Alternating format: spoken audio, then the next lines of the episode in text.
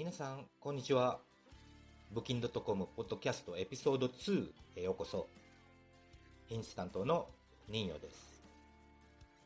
今日のトピックは、一般的なセキュリティマーケターについてお話ししましょう。お客様の情報流出を私たちが事前に塞がない場合、お客様にふさわしいサービスの提供をしてないとも言えます。お客様の情報をガイドラインと規制を遵守することにより安全に保護することができます。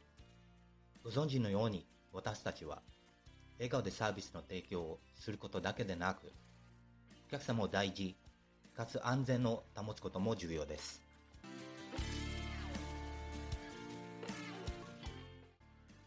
それではシェアポイントのデータからセキュリティ違反のシナリオを2つお話しします。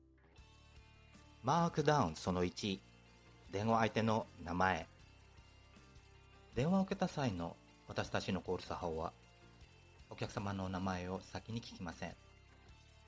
それはなぜでしょうか？お客様には受けたものの大犠牲の印象がとても記憶に残りやすいからです。明るく話しやすい対応また私たちが真剣に話を聞いていて真剣に問題に解決に悩んでいる時の話し声はお客様にしっかりと伝わります。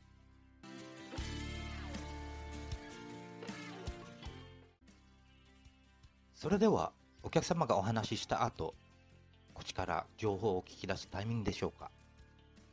お名前とか。いえお客様の要件をしっかり受け止め時には共感を示す必要があります。一度安心感を覚えればお客様の態度も柔らかくなり自分もスムーズに対応できるようになります。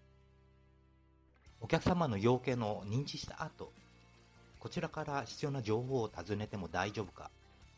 大丈夫です。どうしてか？心配して助けてくれる人としてすでに自分の気持ちを表したからです。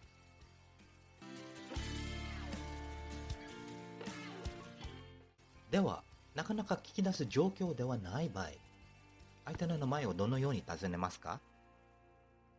聞き出す最善かつ最も安全な方法はシンプルに直接的に聞くことです。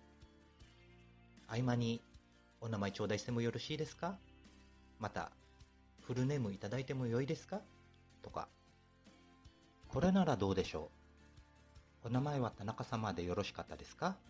と問いかけてもよいか。それは NG です。どうしてか？それはセキュリティプロトコルに基づいています。セキュリティでは、この方法で相手の名前を私たちから述べてはいけません。お客様の名前を聞き忘れた場合はどうしますか？それは簡単です。例えば、日程の変更ですね。お名前いただいてもいいですか？みたいな。必要なのはお客様の要件を復唱して、名前をシンプルに聞くだけです。必ず話してる相手がわからないうちでは、こちらの情報を提供してはなりません。